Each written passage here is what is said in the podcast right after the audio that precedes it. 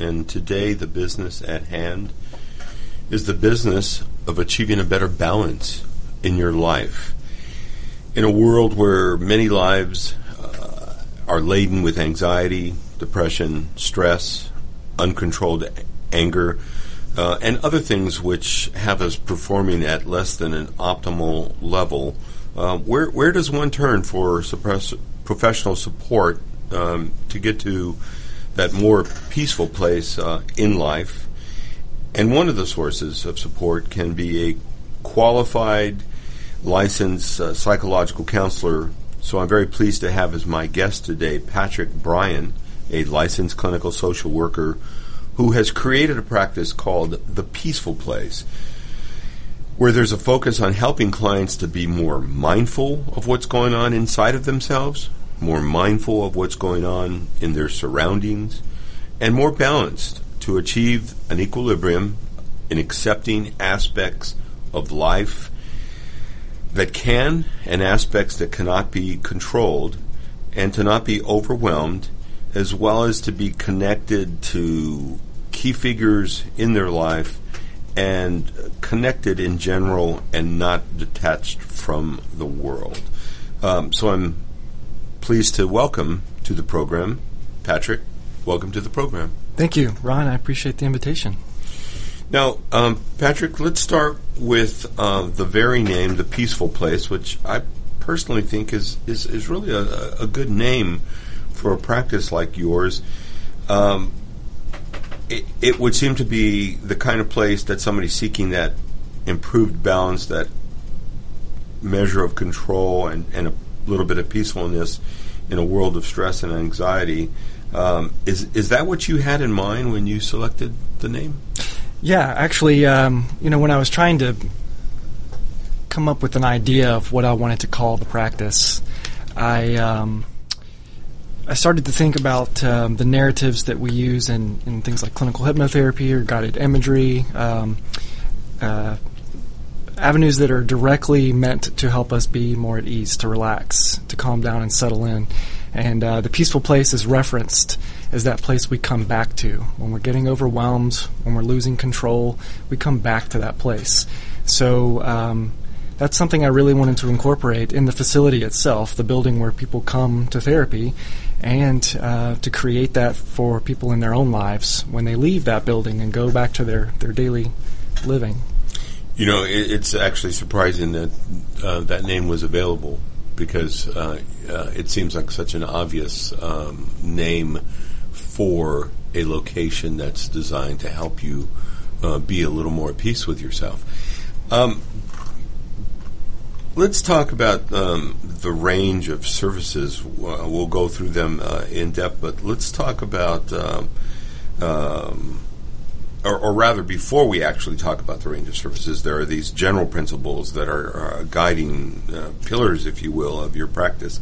Um, they are mindfulness, balance, and connectivity, um, which I uh, alluded to in, in the introduction. Um, tell us a little bit about mindfulness, Patrick. What what role uh, does mindfulness play uh, uh, in in helping someone become aware of what's going on internally and externally? Well, it, it originally comes from the Buddhist philosophy. Um, you know, in, in reference to paying attention and uh, being intentional and aware of what's happening with us and aware of how we are responding to external stimuli. Um, you know, what we know of mindfulness mostly comes from Jon Kabat-Zinn, um, who you know started uh, incorporating his experience with meditation uh, back in the 70s, and then becomes more popularized in the 90s. Um, he defines it as paying attention to right now on purpose from a place of kindness and curiosity rather than judgment. And the way that helps us uh, in the general population is, you know, we're quick to make judgments, even in, in subconscious, even when we don't mean to. Um, you know, being in a metropolitan city with a heavy traffic, that's a good example. When people cut us off, we jump to these conclusions based on a story we've created in our own life. And it's easy to go chase that. Say, you know, why did that person cut me off? They're doing something to me. Whereas if we take a moment and breathe and uh, really look at what's going on, we can be curious about it. I notice I'm really angry about this. I wonder what that's about. And looking down in there and realizing that there are certain things that we can control, like our reaction to this person who's also just trying to get where they're going, just like we are. Um, and there are things we can't control, like their actions. So we can decide to hold on to it and allow all these emotions, the powerful emotions that sometimes don't serve us well, take over, or we can let some things go and come back to just uh, being in the moment and appreciating what is there. A lot of times, for that traffic example, we, we jump to the conclusion of the worst case scenario, right? So this thing this, that could happen. This person cut me off. My child's in the car. Oh, they could have hurt my child, um, but they didn't. So we can ruminate and we can chase that, or we can let that go. We're okay now. Let's continue on. You know, without even consciously thinking of it, there are people who are able to ask themselves, you know, why am I uh, so upset uh, and and anxious, and come to the realization soon thereafter, well, it's because of this traffic, this damn traffic, Mm-hmm. um, and hopefully, um, most of us uh, come to the the next realization that um, we can't really control the traffic. Um, you know, it's it's there. We're going to have to accept it, and that's part of what you do is is help people understand that there are certain things that we we we do have to accept, and uh, and, in some cases, actually, um, I think that. Um, someone might come to the realization that uh, um, I'm going to have to just approach this each day during this uh, commute uh, in rush hour with congestion, uh, and and maybe in some cases um, decide they're going to get off um, the interstate or the the heavy uh, traffic road uh, occasionally, take a, a path that's got a little bit uh, less traffic, which would be a, a way of controlling um, the circumstances. It's not always one available to us. uh, In many cases, like here in the city, in the metro area of Atlanta, uh, you don't have many alternative paths. You're you're sitting in traffic, but if you're mindful of that anxiety coming from being in that traffic, and you realize, you know, I just need to try to relax and and and um, accept it.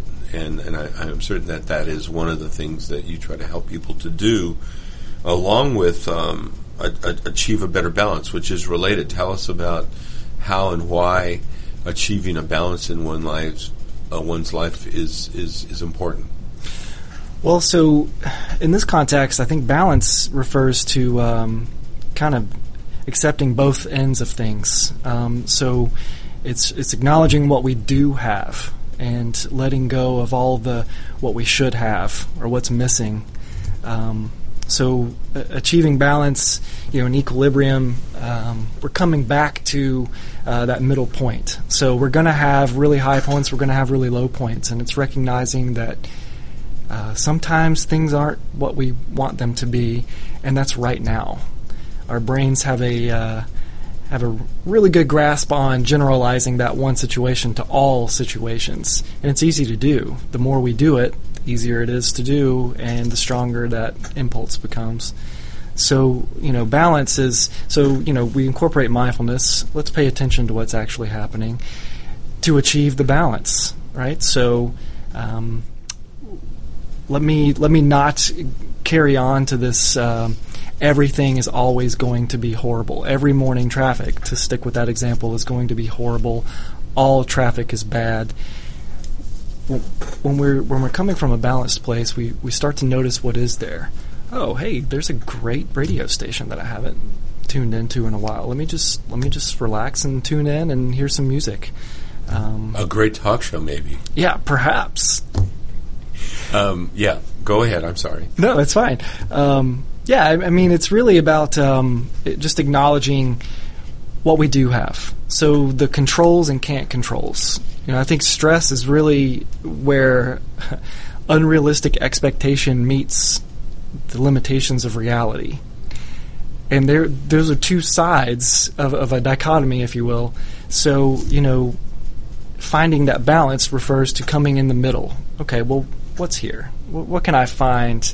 I don't need to chase and get away from discomfort or make it go away so quickly because I can still find areas of comfort. And and you begin to understand the benefits of, of achieving that balance um, when you when you think through that um, running into that other car that cut you off or jumping out of the car to go punch that person out.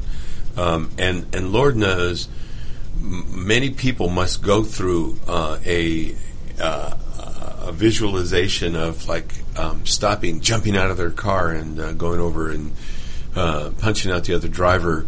Um, and fortunately, uh, the uh, for the vast majority who have that visualization, it's only a visualization. It's not really a reality.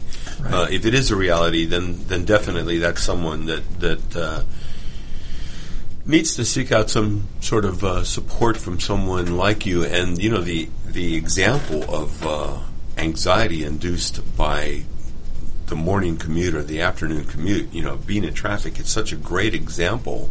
Uh, it, it's um, so universal to so many people. Not to all of us. Some of us have managed to avoid a regular daily uh, commute, but there's millions and millions all around the world that are mm.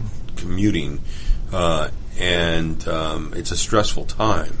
So it's a so it's really a good real life example. What about uh, being connected? Tell us why being connected is is important and. Um, and um, we'll be taking a break in a bit. But give us a, a, a, an overview of, of uh, what role connectivity plays in all of this. I think this is one of the most important things. Um, you know, I believe connection is the thing that it's important to all humans, um, and I don't necessarily mean um, you know that we're happiest when we're partnered up, when we have that significant other. Um, it's it, connection can be with yourself.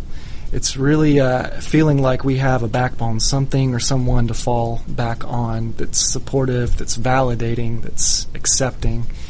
Um, you know, I think um, this is this is an area where when people aren't connected, when they're disconnected, they feel isolated, and then we start to seek whatever's available. So whether that means you know drugs and alcohol, whether that means some validation or confirmation from uh, less healthy groups of people um, that that bring us down and reinforce those negative thoughts or feelings.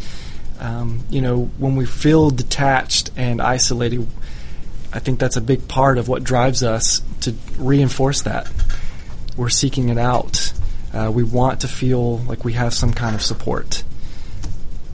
Yeah, fortunately, or, or, or shall I say, um, I mean, fortunately, most of us have those um, sources of support that make us feel connected. And for people who, who don't feel connected, those are very often the kind of people that uh, we've seen all too recently um, that lash out at the world um, because they do not have a sufficient, they may have some connectivity but it's not a sufficient uh, connectivity um, that has them feeling like um, they're cared about uh, and that there's reasons to care about others. There's reason to care about themselves, mm-hmm. uh, and so it's um, it's so easy for them to become detached. And once you are detached, uh, it's a hop, skip, and a jump to doing something which could be violent and uh, uh, act out uh, that um, uh, that detachedness. We're going to take a break. We're here with Patrick Bryant. We'll be back to talk more about the practice of uh, helping people be better balanced, in touch with themselves, and connected right after this break. The disease of addiction is a life altering challenge, not just for the person suffering its effects, but also for the family and friends who support and love the one caught in its grasp. What should be the course of treatment? Who is the best person to render treatment? And what is the best place to go for the care that is needed?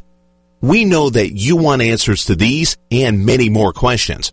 call 770-696-9862 and speak to a representative of the Atlanta Healing Center.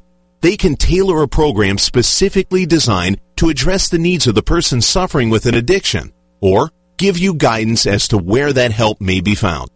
Information is the key and the trained staff at AHC is here to assist.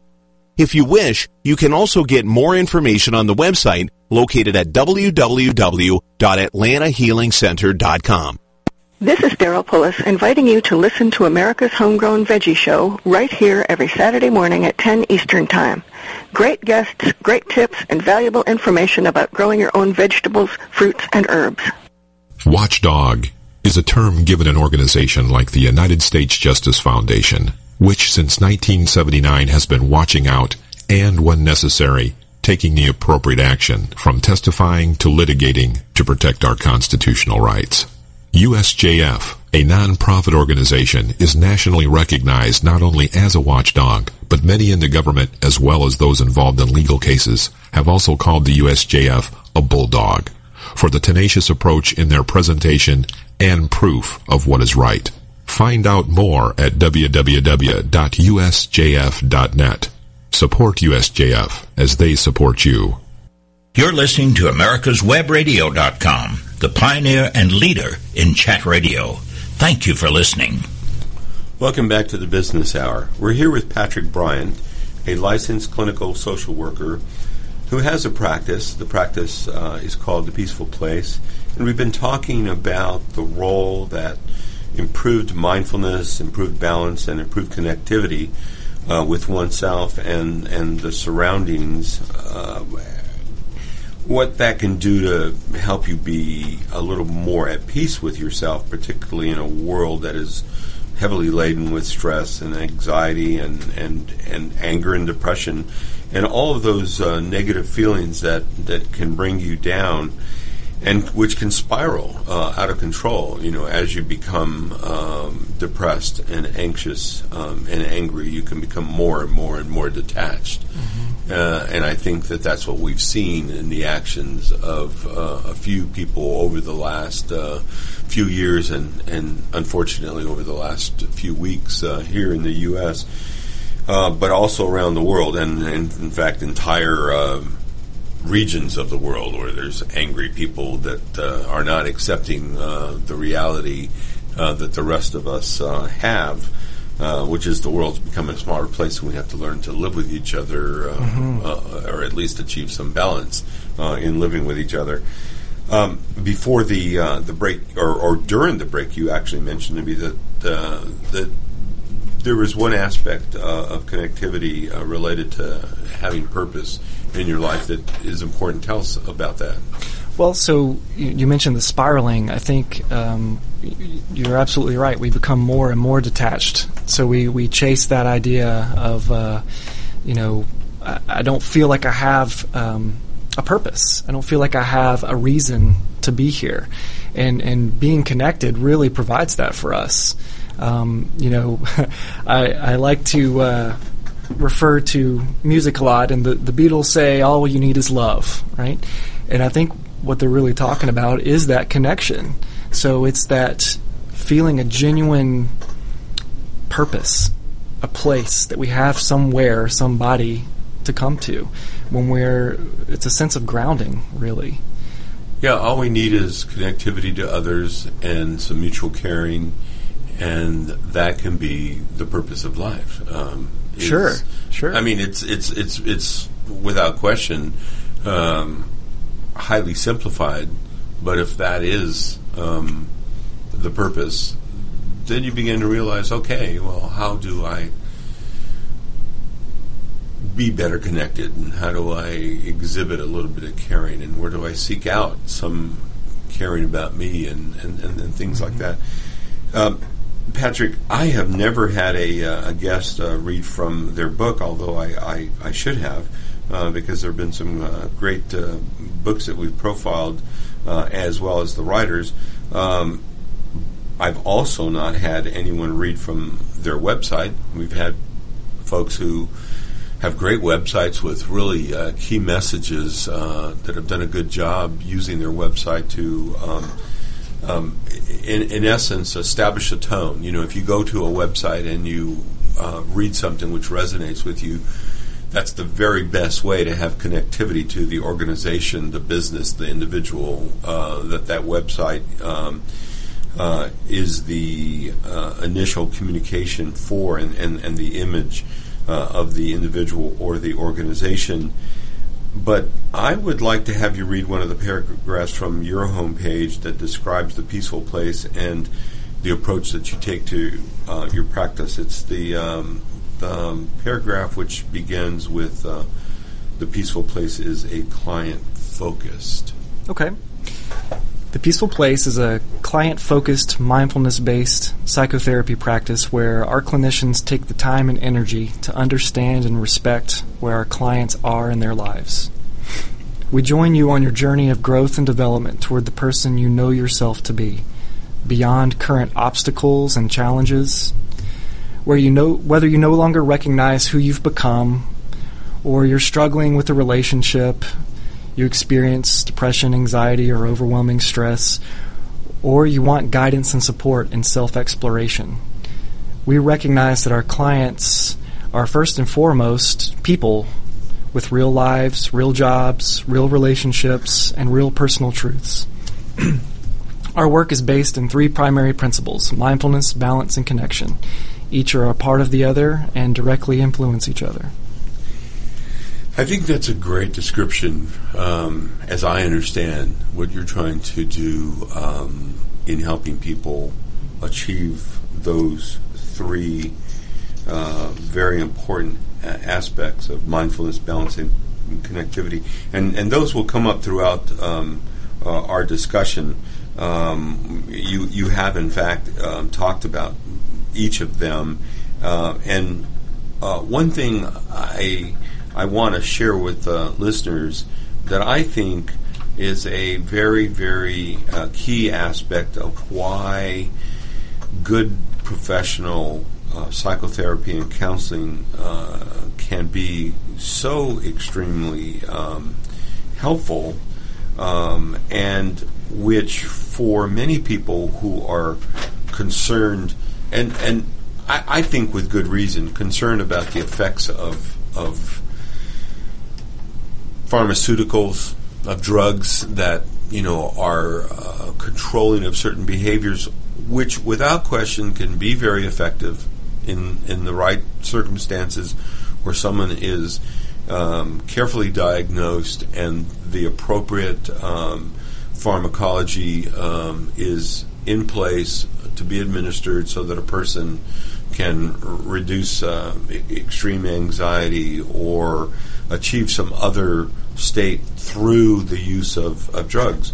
Um, psychotherapists don't use drugs. Uh, you know, you you don't prescribe drugs. I think that Correct. that's a very very good starting place for many people. Um, we, we we are oftentimes too readily uh, willing to take a blood a, a, drug to lower our blood pressure. You know, mm-hmm. take a, a, drug to suppress our appetite.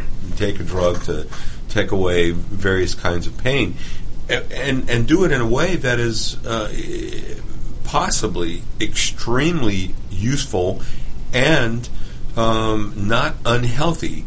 Uh, it's just that I think as a starting place, when you might be experiencing anxiety and stress, um, and, and, and anger that a good starting place is with a counselor like yourself where drugs are not being administered. Mm-hmm. You know, where you're helping someone to, uh, again, be mindful, achieve a balance, be connected, and, and, and, and be in touch.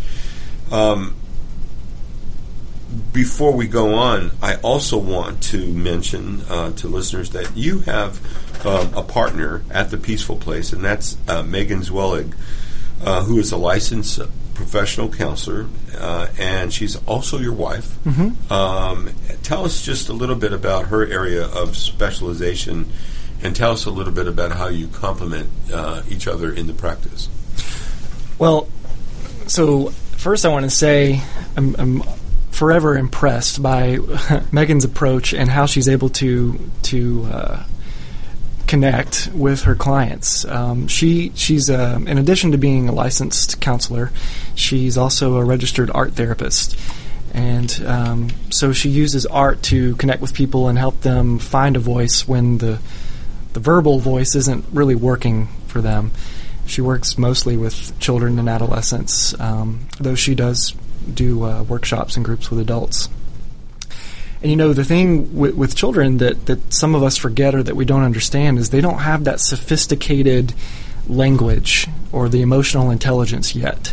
It hasn't developed yet. They're they're still learning it. They don't have those lived experiences to define what this feeling is. They just know that it doesn't feel good. And you know, Megan has been very remarkable in being able to provide um, these children and adolescents and adults with with an avenue to express what's going on. They don't need to to find words, which can be increasingly stressful. I have this thing going on that I don't understand, and it's causing me a problem, and I can't communicate it to you, so I can't tell you what to do about it. Um, so I, I think that's a big a big part of what she does is really provide people an avenue beyond language to really understand what's happening and that's how she really complements the practice is that that's really what it's about is understanding what's going on here. How can i make this better? How can i communicate to someone else who can help me make it better? You know, I see communicating through art, and you know, this is a tip of the hat to uh, you, Megan, for um, your part of the practice. Um, I I absolutely see how um, expressing oneself through art can be highly effective, but also it is therapeutic in and of itself in many cases. Uh, just having art as an outlet, you know, for some people it might be music, um, for others it might be cooking, mm-hmm. but it sort of falls in that category of being uh, an artful expression, uh, and uh, I, I, I, see it as having uh, benefits, uh, multiple benefits from helping um, uh, children in particular, but also adults to better communicate through art, but also serving this useful function of providing a, a sense of therapy. many of us in the field of media uh, might not seem always too too creative, but uh, um, to set up a station like this, there's a certain balance between art and science. Uh, you're dealing with people, you're dealing with subject matters. Um, it, it, it, becomes a, a, creative outlet of sorts, but a lot of people don't have that in their professions, don't mm-hmm. have that in their uh, uh, in their lives. Um, so, uh, tip of the hat to Megan Zwelig, your your partner at the Peaceful Place. Um, one thing I, I noticed uh, um, that may uh, make your practice a little uh, different than many others is that you, you work with uh, a number of men, um, and we're going to be taking a break, but when we come back, we'll talk about um, um, what makes the work that you do with men different from the practice in general. We're here with Patrick Bryant, a licensed clinical social worker. We've been talking about his psychotherapy practice, and we'll talk more with Patrick right after this break. Whether cruising the strip in a 57 Chevy or taking the family on a vacation in a 71 Oldsmobile Vista Cruiser, you need to tune in to Classic Cars with Steve Ronaldo and Jim Weber every Saturday from 8 to 9 a.m. on americaswebradio.com. 45 years of experience is behind the most trusted name in auto transportation. Passport Transport, the first and finest today. That's why Passport Transport is the preferred auto transport for major auto manufacturers, concours, museums, tours, and collectors, and should be your choice from across the state to across the country. When you have the need, go to passporttransport.com and enjoy the peace of mind referenced experience will give you. Passport Transport. When four members of Congress all die within four months, each of their deaths appears to be from natural causes. But when mysterious messages begin to appear in the form of quotations from long dead revolutionary heroes, one reporter sets out to prove the existence of a serial killer. His search discovers dark secrets and an assassin shielded by people who need the very services that only he can provide. The Sun Silas Rising, a novel by Doug Dahlgren on Kindle or paperback through Amazon.com. Did you miss a show that you really wanted to hear? All of our programs are available for download on americaswebradio.com and on iTunes. You can listen to your favorite programs on americaswebradio.com anytime you like. Don't be hoodwinked by the left who wants you to believe the fairy tale that we can power America on butterflies, rainbows, and pixie dust. I'm Marita Noon. Get the truth about energy on my show, America's Voice for Energy, only on America's Web Radio. This is America's Webradio.com, the best in chat radio designed just for you. Welcome back to the Business Hour. I'm Ron Camacho, your host, and today we're with Patrick Bryant, a licensed clinical social worker and therapist that works with his clients to help them achieve a better balance in life uh, through m- mindfulness of their own um, well being and the surroundings, uh, as well as how to be better connected, um, connected to the world surrounding them, and that could be key people, but uh, it could even be uh, a loving pet. You know, I know that a lot of people um, feel like their relationship um, with uh, with their pet um, gives them a very distinct sense of well-being. Um, one example, and this sort of plays into the question um, I set up before the break, which is tell us a little bit about uh, um, what you do with uh, some of the men that you see uh, as part of the practice. But you know, there are veterans who come back and find that they're oftentimes very anxious, very stressed out. Um, they are suffering the effects of uh, post-traumatic stress disorder. Uh, don't aren't even aware of it. Wouldn't characterize it as that, um, but find that they can relate to um, an animal like mm-hmm. a pet dog. Um, in many cases, maybe coming back to a pet dog.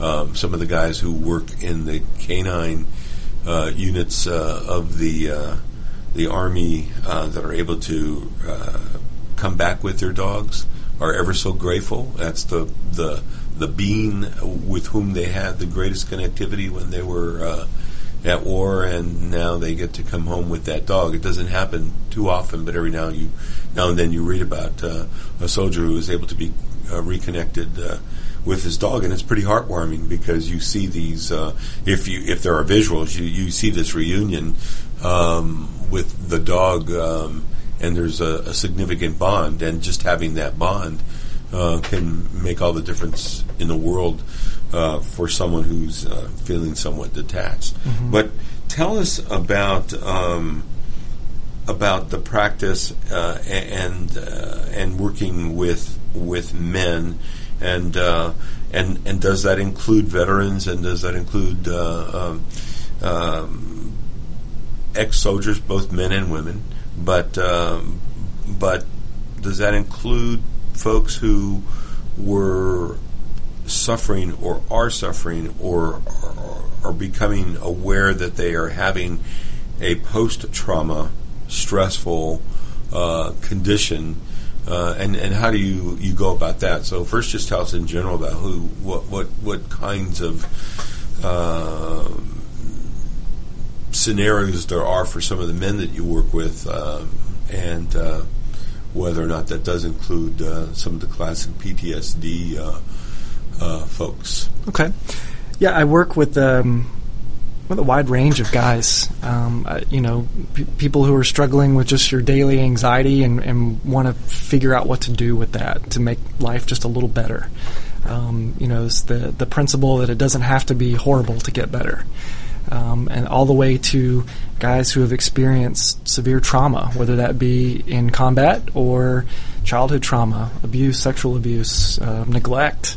Um, you know, I think we're really starting to tap into the effects of being neglected as a kid and, and what that does and how we carry that into our adult lives. Um, so, you know, a lot of the guys that that uh, that come to see me, I notice they're not necessarily exhibiting the, the symptoms that we would classically think of, you know, with post traumatic stress, um, where you know what we see on, on media or whatever is you know they they re- react to a loud noise or they're having night terrors. Those things are happening um, for some, and you know they are certainly things to be addressed. What I'm noticing is even if they have those uh, symptoms, they're not coming in for that. They're coming in because their relationships are falling apart. So we're back to the connection. They they don't feel like they have that uh, person who truly gets them.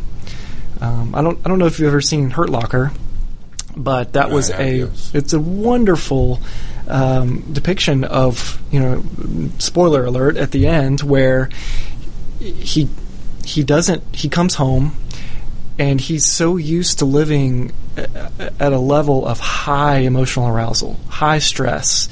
Um, he comes home and life is a little bit dull. There's no one who understands what he's been through. There's no one who gets him. And to your point with um, with animals, particularly emotional assistance animals and dogs, they're they're great. They're unconditional. It's unconditional love and affection, and they don't talk to us. They don't judge us. They just they get us. Whether they really do or not, we think they do. So that that helps. And um, you know, I think that's really what we're trying to achieve in the practice is helping people reconnect to what's here. Um, the the training, the things that some people have had to do or have seen, can't be undone or unseen, and it's hard to hard to let that go.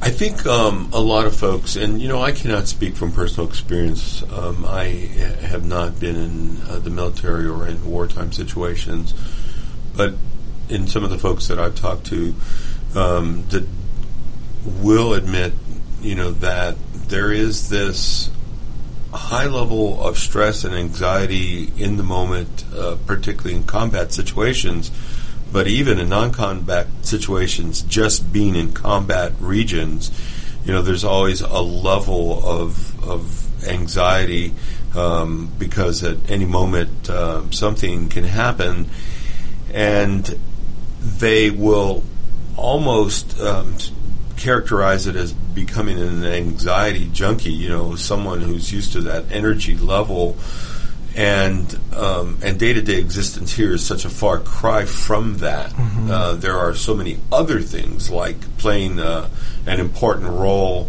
um, on the job as a person in the military, uh, and then coming back to a role which doesn't seem to have nearly the same purpose, and also something that you've alluded to, and that is that you know if you are trained to be a killing machine. If you are trained to tune out uh, anything that will detract from the mission, which is uh, seek and destroy,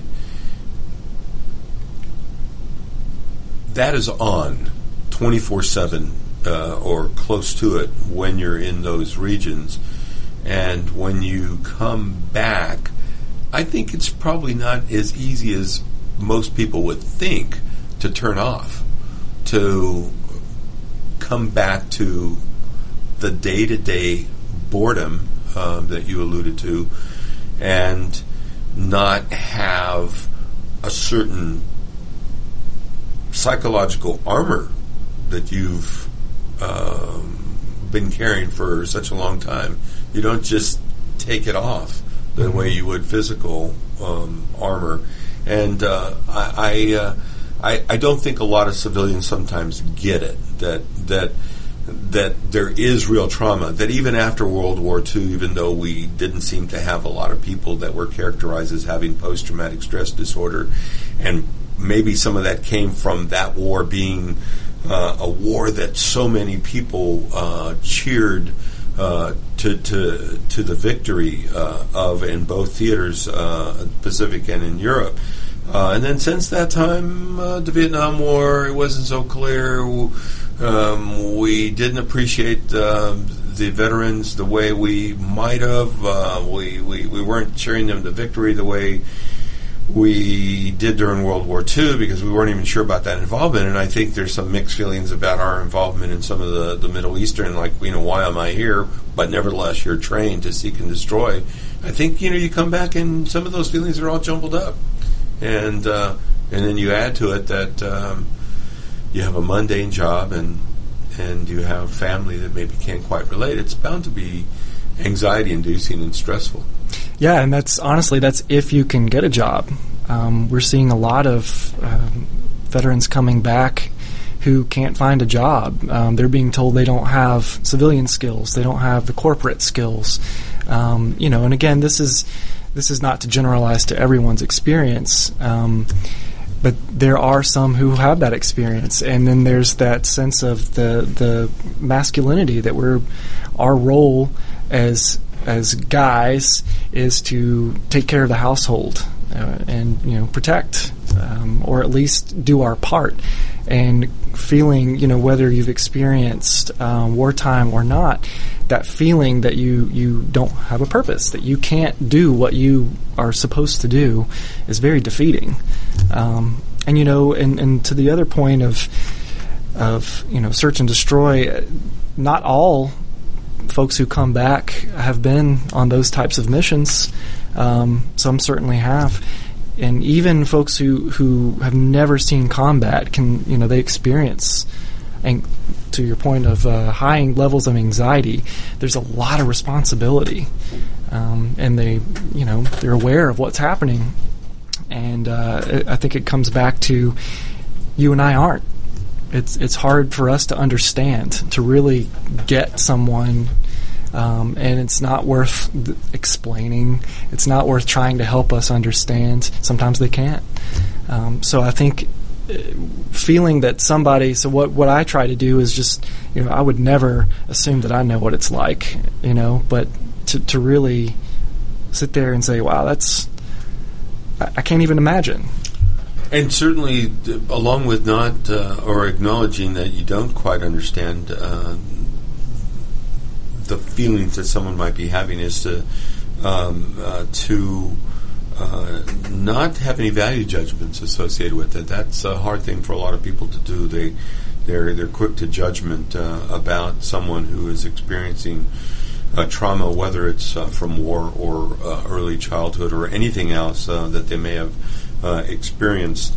Um, I I don't think that a lot of people, and you know, this this is something that that applies to. Uh, friends and family of someone who uh, may have had a tour in a uh, traumatic um, situation uh, is, is that you have to um, be somewhat sensitive and and not pretend that you really know, but try to be supportive and and I'm certain that you probably work with some of the families um, as well. Yes. Of, of, of, some of the veterans. Um, we're going to be uh, taking a break here in a little bit, and um, uh, when we come back, I, um, uh, I would like to have a little bit of a discussion about um, why it is that we've gotten to a point where um, more people are, are willing to seek out support and, and why some others are not. Mm-hmm. Um, I, I, know that some folks are referred to you, and uh, I'm curious about how other folks come to the realization that, um, hey, maybe it's time for me to seek out uh, some professional help, uh, and how they how they literally get to you. We're here with Patrick Bryant, a licensed clinical social worker that has a psychotherapy practice that helps people to just achieve a better balance in their life and be more connected uh, through a certain mindfulness of what's going on internally and externally. We'll be back with Patrick right after this break. Buzz Off with Lawyer Liz. Join me each week, Wednesdays at 2 o'clock, as we talk drones, Internet of Things, and technology. Do you have problems with sinus pain and pressure? Do other people smell things that you don't? Have you lost the joy in eating because food just doesn't taste like it used to? Is your nose always stuffy no matter what you do? Maybe you have sinus or nasal polyps. These are generally benign growths that occur from chronic sinus infection or allergies that are either undertreated or have not been treated at all. At Peachtree ENT Center, we specialize in minimally invasive balloon si- dilation sinus surgery and correction of a deviated nasal septum and turbinate reduction surgery that can be done in the office. We use a state-of-the-art equipment so that you can see the problem. You will be a partner in your care, and together we will decide the course of treatment. We believe in old-fashioned medicine, where we take the time to fix the problem, not just medicate the symptoms. You can rest assured that all options will be offered before surgery is recommended because Peachtree ENT Center is where patient care counts. Did you miss a show that you really wanted to hear? All of our programs are available for download on americaswebradio.com and on iTunes. You can listen to your favorite programs on americaswebradio.com anytime you like. With all the back and forth in today's politics, it seems as though the Constitution gets lost in the mix. If you want to brush up on your Constitution, then join Michael Conley every Wednesday from 4 to 5 p.m. for the show Our Constitution on americaswebradio.com. The Docs for Patient Care Foundation is your way to join the fight and become a member of an organization created by doctors for patients dedicated to fighting for your healthcare freedom and preserving the doctor-patient relationship. Get a pen and paper. Write down docs4patientcarefoundation.org. That's D-O-C-S, the number 4, patientcarefoundation.org. Go to our site and please make a generous tax-deductible donation and join the fight today. Thank you. You're listening to americaswebradio.com, the pioneer and leader in chat radio. Thank you for listening. Welcome back to the Business Hour. We're here with Patrick Bryant. and We've been talking about uh, his psychotherapy practice and how Patrick is able to work with uh, folks that may have experienced some trauma in their life, and, and there is the residual effect of feeling uh, anxious, uh, depressed, um, maybe angry, uh, maybe de- detached uh, from the world. Um, Patrick, are you experiencing that more people are, are willing to seek um, uh, some professional help, and is that because of just general awareness? And and and how do people uh, end up coming to you? Is it by referral, or um, just how do they connect with you?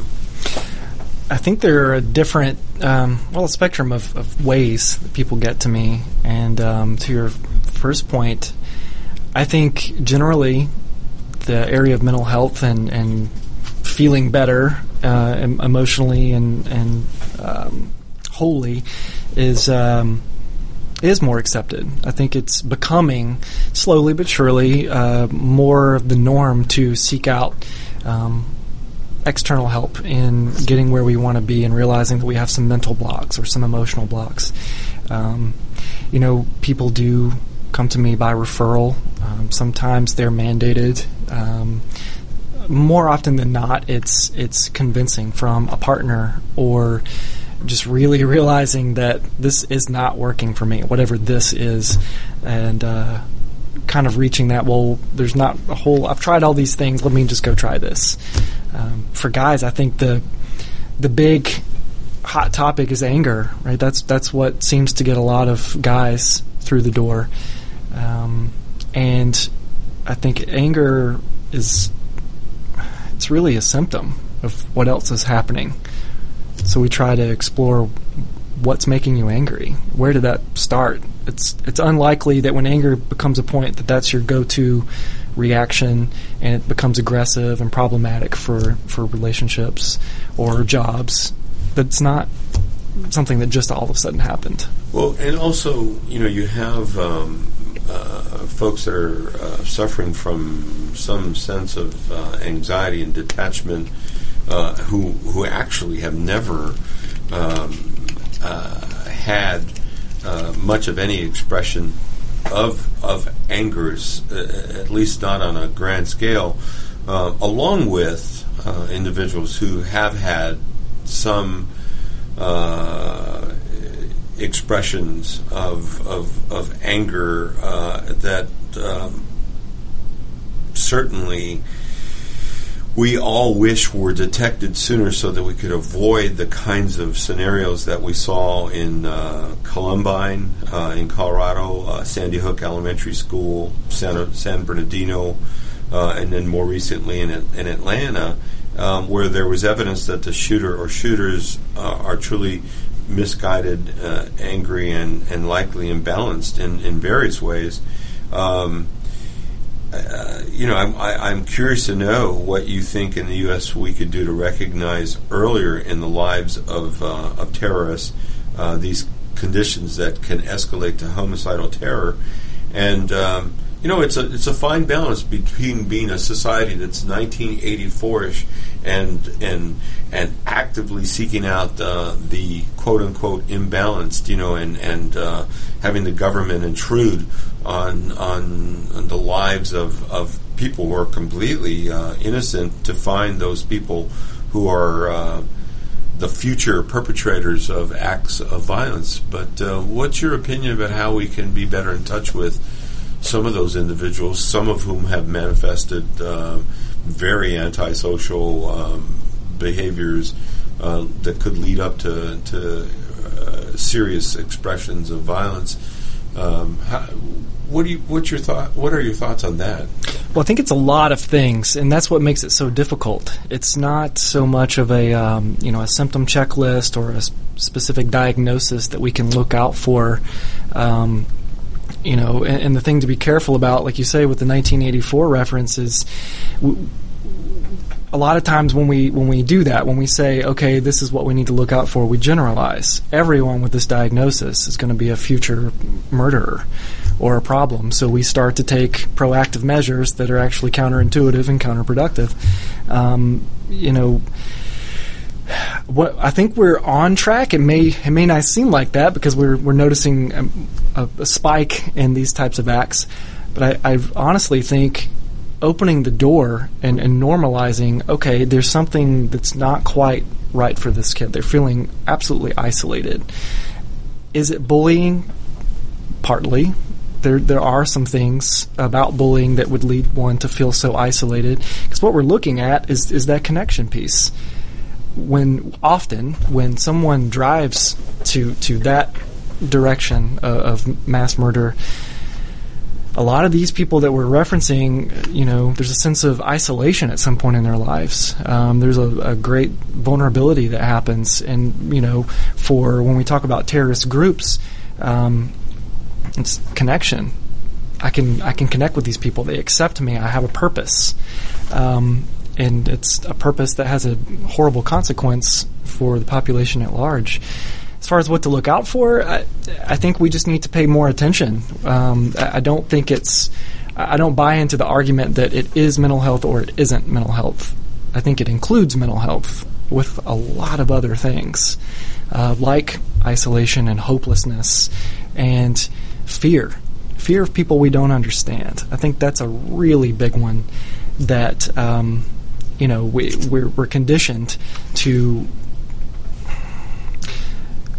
well, to fear, to fear people that, that are different from us and have different ideals um, versus understand them. And we, we present as guarded and proactive. That doesn't always have the result we want. Yeah, certainly the, um, the shooter in uh, Orlando, uh, uh, from all reports, uh, had a lot of baggage. Um, how we dissect that um, uh, moving forward uh, and uh, and how useful that will be in in, uh, in, in trying to identify other uh, perpetrators uh, remains to be seen. Um, I want to touch on another area of your practice, um, and because we could spend a lot of time on those disenfranchised, angry perpetrators of violence. Um, but um, al- along with psych- psychotherapy in general, which a lot of people view as hocus pocus, um, but have uh, come to realize good psychotherapists can really actually help people be uh, more relaxed and and uh, and better balanced in their life. Um, tell us about hypnotherapy uh, as part of your practice and, and, and about your training in hypnotherapy and where it is a useful tool uh, to you um, uh, in helping someone. It's useful primarily for me with trauma work. Um, you know, we, we've got to siphon through a lot of barriers because we don't want to get in touch with the things that cause us discomfort. And sometimes we have to acknowledge them and understand them to let them go. Sometimes we don't. But hypnotherapy, it, it sounds very taboo or, uh, you know, hocus pocus, Very as you said. pocus, Um. You know, and I think that's because of what uh, what the portrayal is in the media of you know I'm gonna I'm gonna alter your mind and make you do things. Um, it, hypnotherapy is uh, it's it's psychotherapy through the avenue of hypnosis. So hypnosis is a heightened level of relaxation. I interact with clients, and it, and by the way, it's not something that's forced. You know, it, people often seek this particular measure out when they come to me for hypnotherapy. They know something about it and want to try it. Um, so it's never something like, oh, you know, come in and I'm going to hypnotize you or and fix all your problems or change things without your consent. It's very much interactive you're relaxed to the point where that inner critic that shames us, that tells us we shouldn't, or judges things that are happening in our lives, tells us to just get over it. Well, getting over it isn't always going to get us where we need to be. So it, it lightly pushes that aside and helps us to to really examine what's going on. Um, what what is it that's causing me this pain? Sometimes it's a a childhood experience that we have just harbored and repressed and don't remember, and sometimes we need to let that go. So we do the work and move forward and come back to the present.